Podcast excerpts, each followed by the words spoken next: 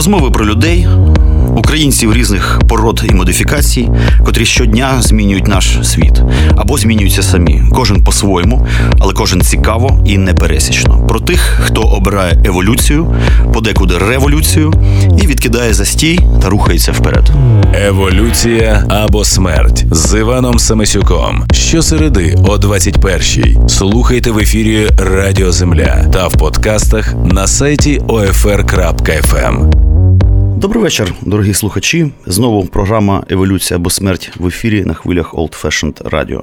І сьогодні у нас невеличка, майже наукова сесія. Лабораторна робота з антропології. Наш гість Павло Шедловський, історик, археолог і антрополог. Ну тут ми будемо уточняти. Добрий день. Добрий день. Тобто вечір. Тобто вечір. Ви знаєте, я їхав в метро на цей запис і написав маленький ідіотський віршик. Е, значить, ем, я вам прочитаю. Дограють вогні мезоліту, виють мавпи і мамонт гуде, допиваємо третю літру, неоліт невблаганно гряде. Я це написав тільки через те, що відчув дефіцит. Е, е, значить, Е, цієї теми в маскульті. Е, дефіцит, звичайно, і популяризації цієї всієї історії, тому що здоровенний пласт е, історії людства, найбільший, в котрому ми власне сформувалися, він і найскладніший для вивчення до писемної історії людства. Почнемо з приватних питань. От я вам скидав такі запитання на пошту прикольні, і я прямо зараз їх буду і читати. Отже, питання: як коли, за яких обставин наука стала вашим життям? І чи був у вас відповідний вибір? Тому що я е, чому так само сформулював питання? Тому що в мене теж, як у будь-якої людини, ну, мабуть, нашого покоління, там плюс-мінус 40, були такі мрії стати археологом, палеонтологом і так далі. Тому що для мене, як для киянина, палеонтологічний музей це було м'яка. Я туди ходив, всі ці камінчики, чучула. Це було так прекрасно. Слав, ну, якби я став художником, а менше з тим е, інтерес до антропології в широкому сенсі цього слова е, залишився, е, тому що людина, художник це фізіономіст, працює з мармизами, з людським матеріалом. Отже, коли як ви стали вченим?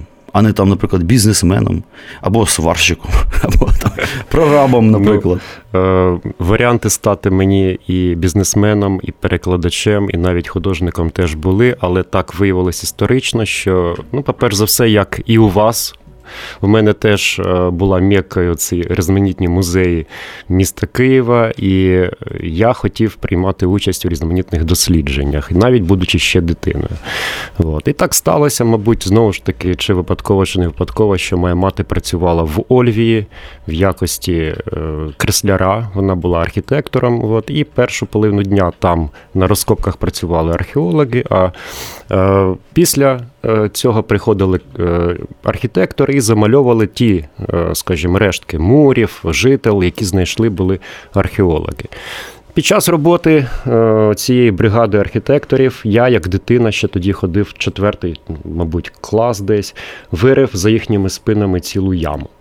От. Ну, е, Від працівників розкопу я тоді почув дуже багато різноманітних слів, які мені до того не зустрічались в повсякденному житті. От. А моя мати сказала мені, що якщо хочеш бути археологом, бо я був в непонятці, я приїхав в експедицію і що мені не можна копати, от, то вона взяла і відвела мене в гуртки. А тоді працював зараз це палац е, юнацтва, а тоді це був палац піонерів е, Київський центральний. От, І там були різноманітні гуртки. От. Я записався одразу на туристичний гурток. Е, він називався гурток пішохідного і горнолижного туризму. От. І на археологічний гурток. Тобто, паралельно я, е, скажімо так, пропадав, е, пропав з занять шкільних. От. Паралельно ходив на два гуртки, бо зустрічі були не тільки протягом будніх днів, але й по вихідним. І всі канікули ми кудись їздили або в турпоходи, або в експедиції. Так як оцінки в школі в мене впали різко, то мати поставили мені вибір або туризм, або археологія. То виявляється, що я сказав, що археологія це той же самий туризм, але з якоюсь користю.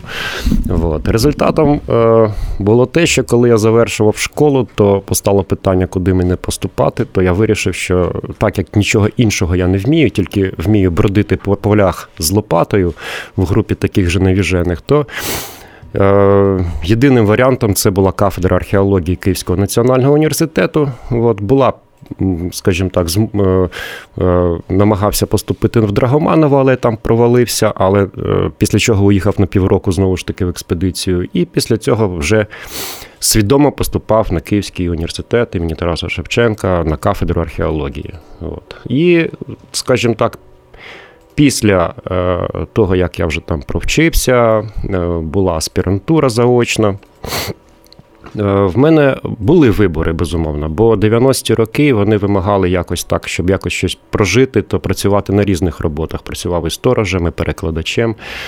От, І навіть були пропозиції від родичів стати навіть бізнесменом. От, Але я, скажімо, заявив всім, що мені краще працювати в тій галузі, де я почуваю себе вільним. Не робити, е, скажімо так, е, від ранку до вечора на роботі якісь там офісній за навіть великі кошти, але постійно почувати якийсь психологічний дискомфорт. А навпаки, краще зробити свою галузь, свою область тою областю, яка б може б забезпечувала б мені і проживання, і, е, скажімо, задоволення власних потреб.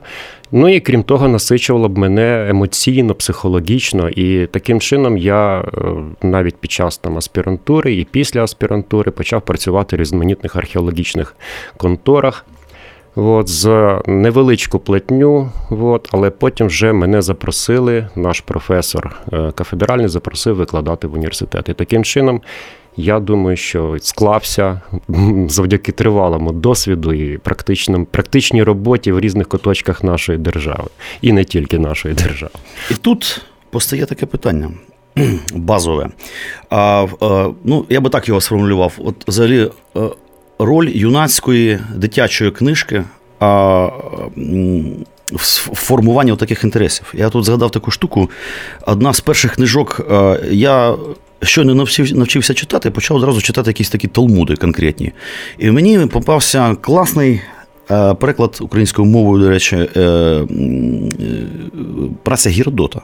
Я начитався там про цих скіфів. Ясне діло, що я так на це все дивився по-дитячому.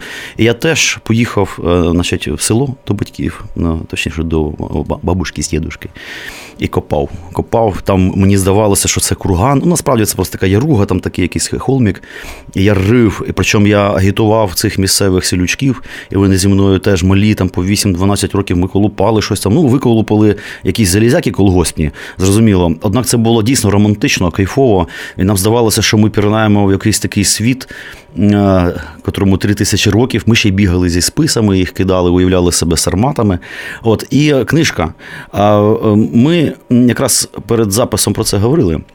Ми виховувалися на пригодницькій літературі а вікторіанської епохи, ну не лише там і французьких е, всяких жульвєрнах, в тому числі. Можливо, була така якась книжка, а, котра оцю романтику якби прищепила. Чи е, як взагалі? Ну, скоріш, це не книжка, яка прищепила романтикою. Я чомусь з дитинства полюбляв казки, казки е, різноманітних, скажімо, суспільств, народів, які ну, е, скажімо, жили первісним життям ще аж до сьогоднішнього дня. Тобто там казки ескімоські, чукчанські, О, північні ці кайфові, да, да. північних народів. От. І е, так виявилось, що перша моя, е, перший реферат, який я писав в Малій академії наук, от була така контора, мала, вона і зараз є. Академія наук це по етнографії якраз північних народів. І так сталося, що одна з перших експедицій, яку я провів в якості вже гуртківця. Це була експедиція Леоніда Львовича Залізняка, зараз поважної людини, можна сказати, голови е, археології кам'яної доби на території України. От, Експедиція в е, дуже такий далекий, як на той час для мене, край. Це нам кордон між е, Україною і Білоруссю на північ Рівненської області. Найближче місто було вже Пінськ, куди ми їздили в баню. От. Але що ми там досліджували? Ми досліджували стоянки. Е, так званої свідерської культури.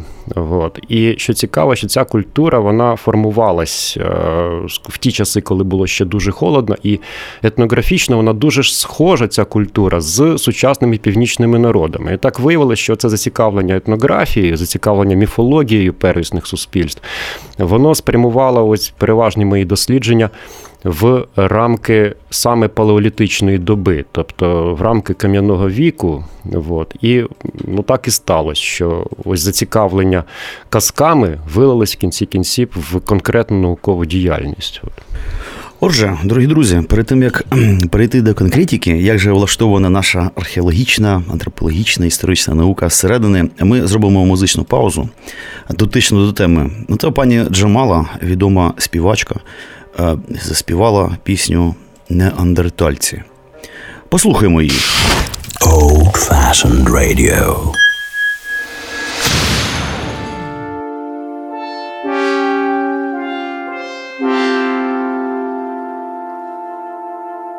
Мабуть, людство дуже молоде, оскільки б ми не загинали пальці, двадцятий вік, а досі де-де-де трапляються іще неандертальці, неандертальці,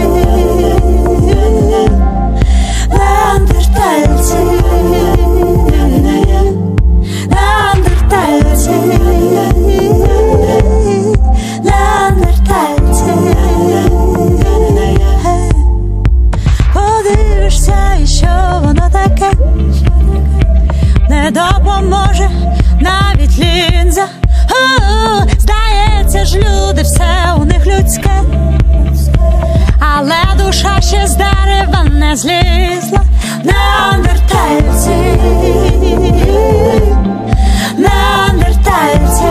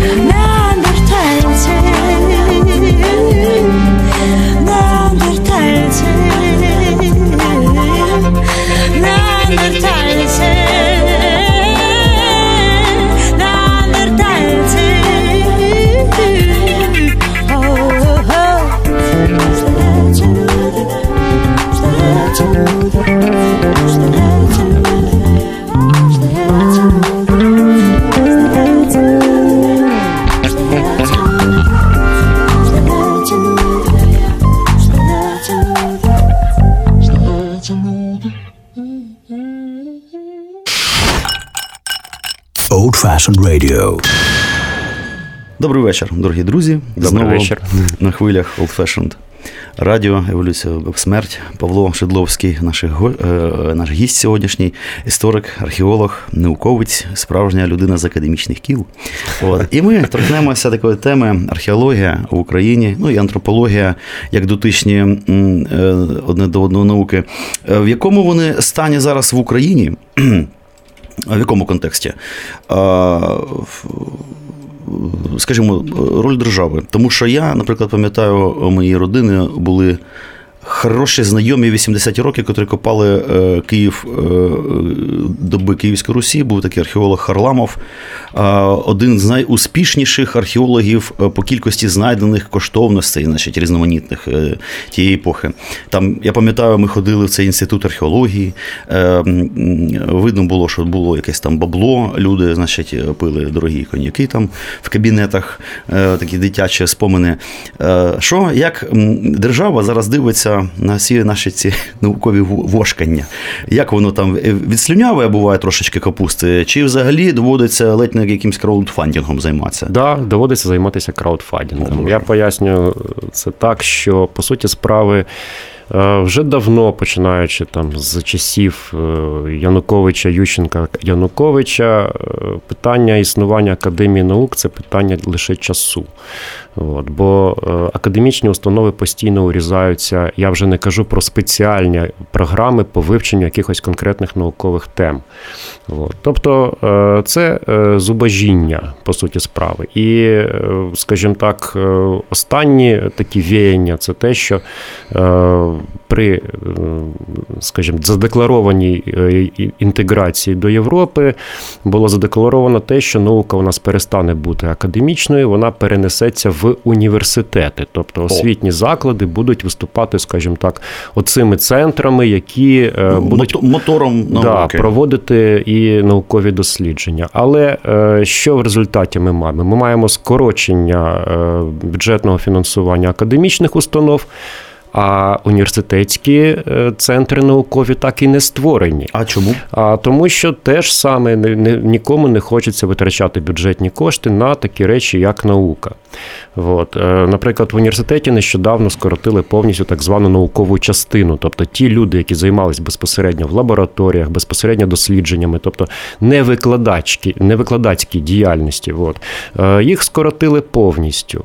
От. І таким чином виявилося, що університет е, ну не університет, а взагалі система, яка задекларувала, що вона буде науку перетягувати в університети, не виконує своїх зобов'язань. От. Більше того, зараз е, самі, е, сама вища освіта знаходиться, скажімо так, е, в кризисному стані багато в чому, тому що. Е, Декларується, що не всі люди мають право на вищу освіту, от тільки якась там, скажімо, незначна частка з великими балами по ЗНО мають поступати до вузів. Цим самим скорочується набір. От, а потім міністерство десь враховує формулу кількості викладачів на певну кількість студентів і заявляє безпосередньо факультетам, що ось е, на такому-то факультеті, наприклад, там перебільшення кількості викладачів по відношенню до студентів. Тобто, в такому випадку знову ж таки ситуація така, що бюджетні кошти не спрямовуються на е, не те, що на науку, навіть на ті речі, які повинні забезпечувати навчальний процес.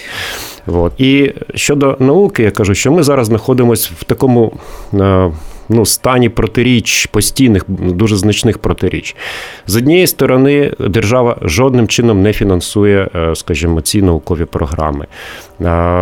Тільки за багато років я вперше, е, скажімо, отримав допомогу держави у вигляді фінансування з так званого фонду фундаментальних досліджень. Державний фонд фундаментальних досліджень, але це крапля в морі, безумовно, на тлі, скажімо так, проблем і на тлі е, масштабності необхідних робіт, які треба провести. Але з іншої сторони.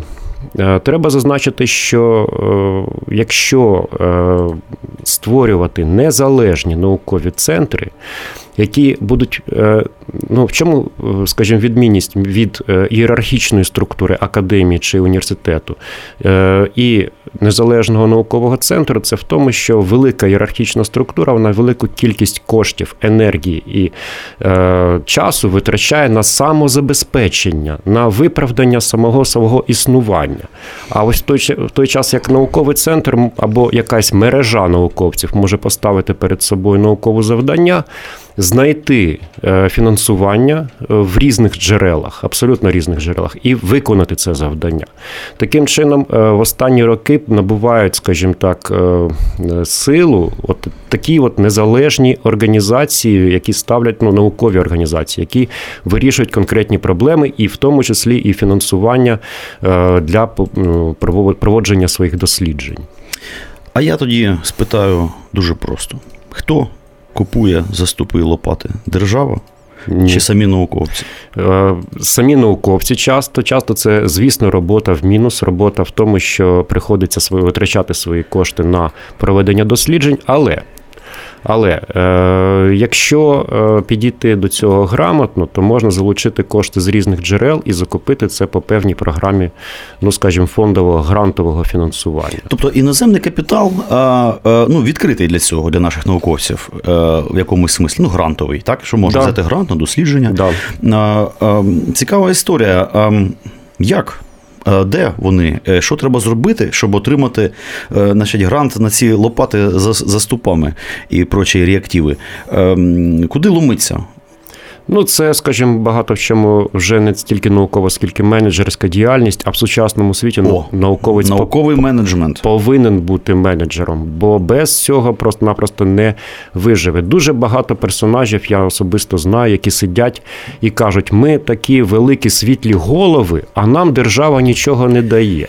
Ну, вибачайте, якщо ви такі світлі голови, то будь ласка, чого ж ви такі бідні в такому випадку? Слухайте, у вас все як у художників, точно так же доводиться теж самого себе менеджеріть.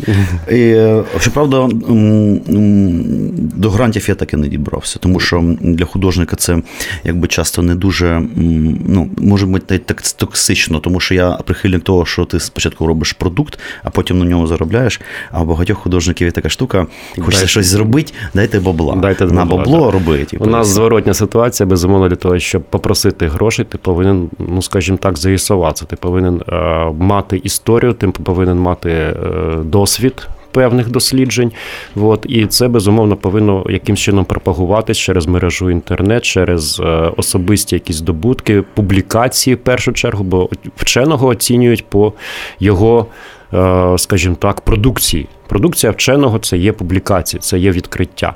От. І безумовно для для з цією метою, ось, наприклад, ми е, молоді, е, відносно молоді археологи в Києві створили незалежне громадське об'єднання, називається Центр палеотнологічних досліджень імені Хфедіра Вовка. От. І, е, наприклад, ну, на наш, на нашому рахунку зараз проведення двох міжнародних конференцій. Причому ці конференції, я не побоюсь цього слова, це були такі великі симпозіуми, куди з'їжджалось в Києві в Києві по пів Європи. От нещодавно тільки завершилась одна з таких конференцій. От. І е, на першу конференцію ми дійсно проводили краудфандинг. Є була е, є така е, інтернет-організація, як Big Idea. От, Там треба виставити ролик. От, І будь-яка людина, яка заходить, дивиться ваш ролик, може, скажімо, пожертвувати на будь-яку ну, скажімо, ідею. Ми з пропозицією проведення міжнародної конференції, яка присвячена взаємодії людини і ландшафту, людини і природного середовища, от звернулись до цієї Big ідеї, і ми виграли е, кошти на проведення цієї конференції. А вже наступну конференцію, яка була в цьому році, вже нам спонсорував е, швейцарський науковий фонд от, е, з метою створення мережі мережі вчених що по дослідженню східноєвропейського неоліту. От. І ми залучили ці кошти і дуже гарно, скажімо, провели. Провели цю конференцію практично нещодавно. Перед тим як торкнутися нашої головної теми, а саме популяризації оцих всіх прекрасних наук, ми зробимо знову ж таки невеличку музичну паузу і послухаємо черговий трек з кінофільму Останній неандерталець. Кіно 2010 року, до речі, раджу подивитися. Там прикольний такий неандерталець бігає е, весь значить, в хутрі, в шкурах е, і постійно дудить у флейту. Old fashioned radio.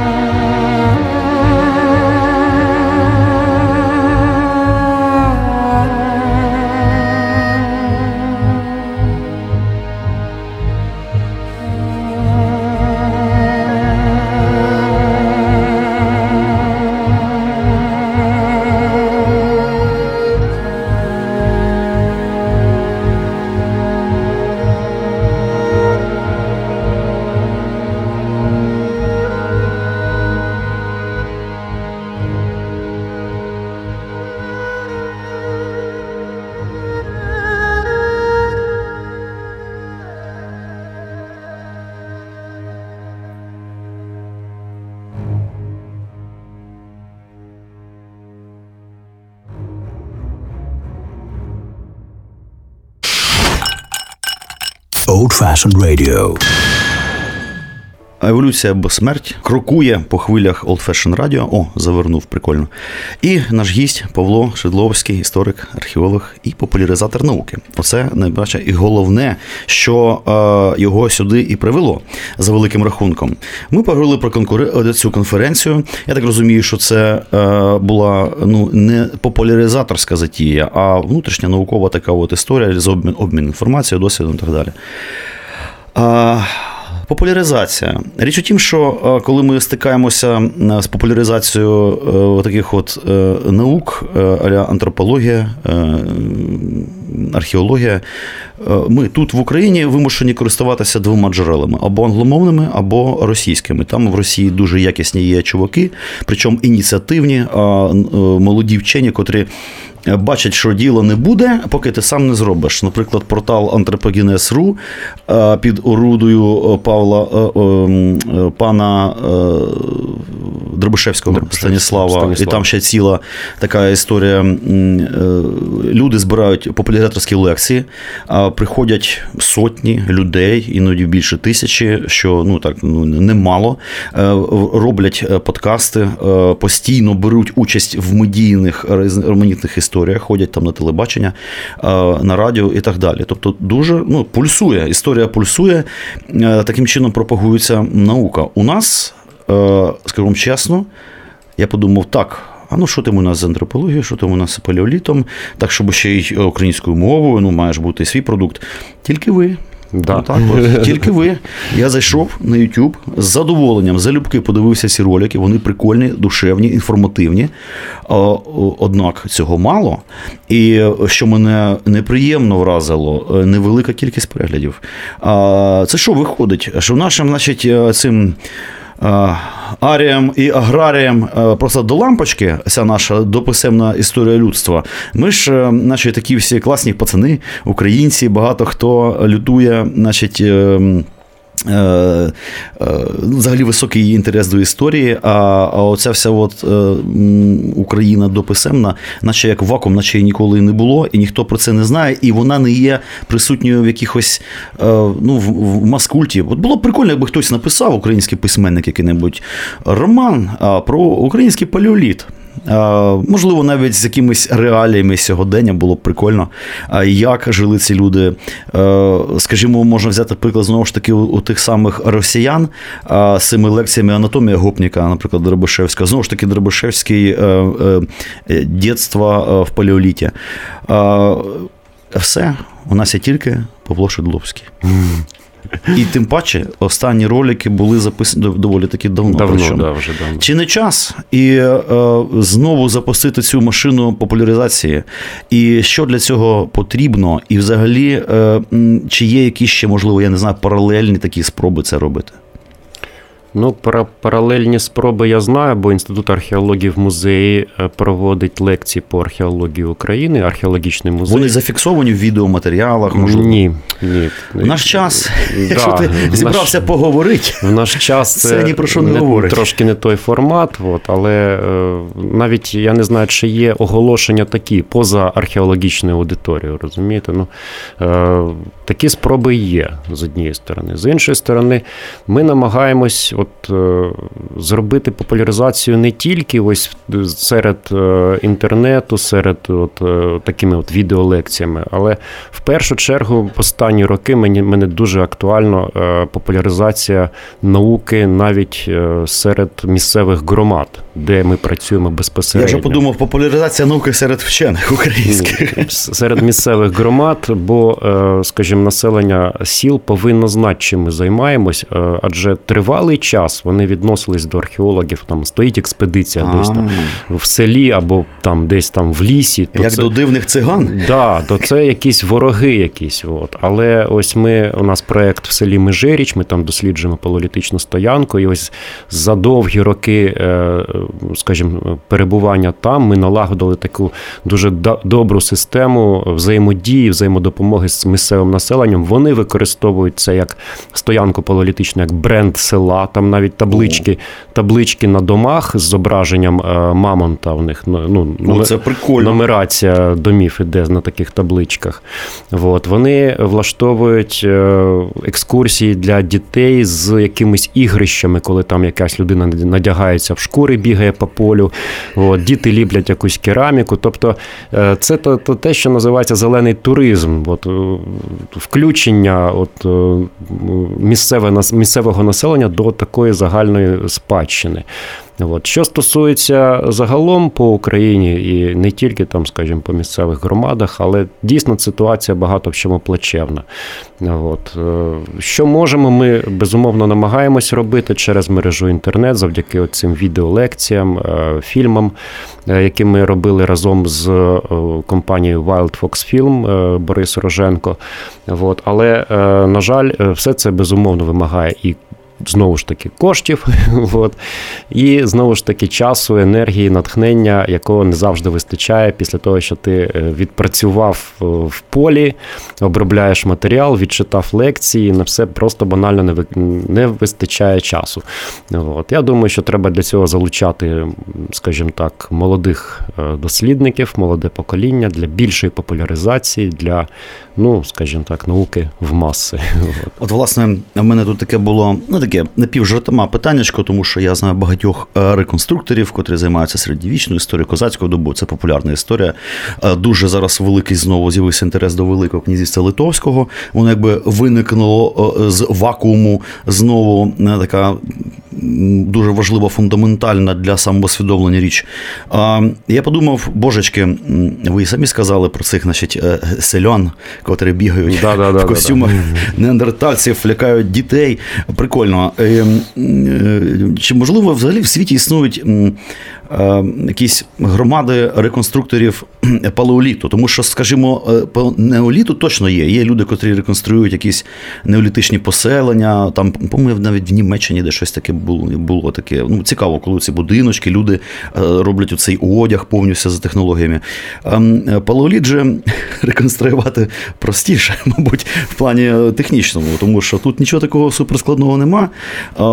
Чи існують в світі, окрім цих наших боговдохновених обикновенних селян значить, в шкурах, е, десь громади, котрі реконструюють е, палеоліт. Я думаю, да, але просто я спеціально не займався таким Було б кайфово питанням. поїхати на сльот, значить, неандертальців, е, хто е, кращий неандерталець. Там можливо побачити реконструкцію битви неандертальців, е, значить, та власне кроманьйонців яких-небудь. Це було б дуже кайфово. Мабуть, так. Да. Якби що ще й, наприклад, зробити мультфільм, скажімо, про сучасного, просто ну про неандертальця, скажімо, небудь десь знову поліс російського е, такого українця. Е, е, тут я підійшов таким плавно до цього питання. Важливого історична тяглість.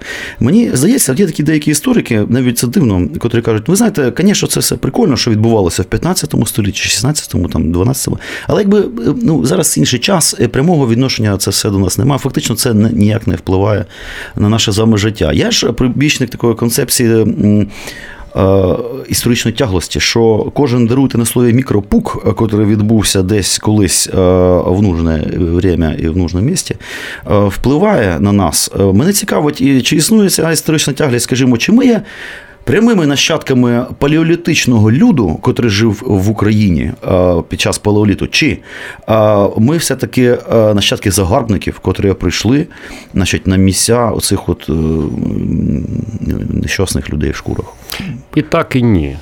Якщо так більш конкретно відповідати, треба зазначити, що між палеолітом, пізнім палеолітом, де існували оці перші сапіенси на території України, мисливці на мамонтів. І, е, скажімо, вже сучасним населенням України пройшло дуже багато часу, який е, відрізнався значними демографічними змінами. От, наприклад, е, Одразу після пізнього палеоліту, кінець пізнього палеоліту характеризується значними екологічними катастрофами. Екологічними катастрофами, під час яких, скоріш за все, місцеве населення багато в чому або вимерло, або е, знищилось е, або відійшло. Ну, ці катастрофи природного характеру чи антропо... Природного, Ага. природного характеру це відступ льодовика, зміна повністю системи життєдіяльності, рослинних е, зон, фауністичних зон. От. І вже мезолітичні культури являють тут, на, те- на цій території, ось на, Дніпрящ... на Дніпрянщини і України загалом, вже нові абсолютно явища. Е, Тому е, в культурному плані, безумовно, оця культура мисливців на мамонтів вона зникла. Але з іншої сторони, ось генетичні дослідження решток трипільських людей свідчать, що генетика цих мисливців е, на мамонтів в трипільських кістках, тобто значно пізніше, на 5 тисяч років пізніше від м, палеолітичної доби, от, генетичний слід залишився. Неймовірно, я, чесно кажучи, думав, що трипільці це абсолютно прийшле таке неолітичне населення, а вони якимсь чином пов'язані значить, із тими популяціями, що існували ну, до них. Вони ж схрещували, це сапіенси. У сапіенсів е, основне завдання сапіенса це Ну, схрещуватись, розумієте? Адже, скажімо так, переформатування суспільства сапієнтного, е, воно характеризується тотальною екзогамією. Екзогамність вона передбачає заборону, заборону статевих е, шлюбних стосунків всередині групи. Тобто будь-який молодий чоловік, підро- підростаючи в якійсь, скажімо так, сім'ї, одне- одразу знав, що йому батько видасть його списа і скаже: іди шукай собі щастя на стороні. Кульгай здоровий. Да, от. І е, таким чином, безумовно, скажімо так, е, в первісну добу, в первісну добу були тенденції ізоляції, але переважаюча тенденція це все ж таки змі, змішування. От. І навіть трипільці, які дійсно були там флагматом неолітичної цієї революції на території Східної Європи, вони прийшли сюди не на пусте місце. Тут були місцеві населення, місцеве населення. Засіли, сиділи. От, і безумовно відбувалися активні контакти, безумовно бували контакти як культурні, так і контакти Так і фізкультурні. І фізкультурні, безумовно. Скажіть, будь ласка, таке несподіване питання. А чи. Боже, а чи бухали люди в кам'яному в кам'яній добі? Тому що ну, відома історія, що все ж таки навіть тварини іноді полюбляють з'їсти гнилячка десь в лісі, котрий забродив, е, значить, і п'яним піти в кущі десь завалиться. Цікаво, чи, чи пили ці люди, якщо так, скажімо, ну я, звісно, говорю про е, е, кроманьйонців, тому що неандертальці це якась, мабуть, взагалі окрема історія, що там з ними не дуже зрозуміло. Так от, бухали чи ні? От прямо питання руба ставлю. Е, Питання руба, скоріш за все, да. От. Якщо беремо конкретно палеоліт, то е, безумовно, що якісь засоби для, е, скажімо, зняття стресових ситуацій в них безпосередньо були, бо це одна з таких особливостей людини загалом.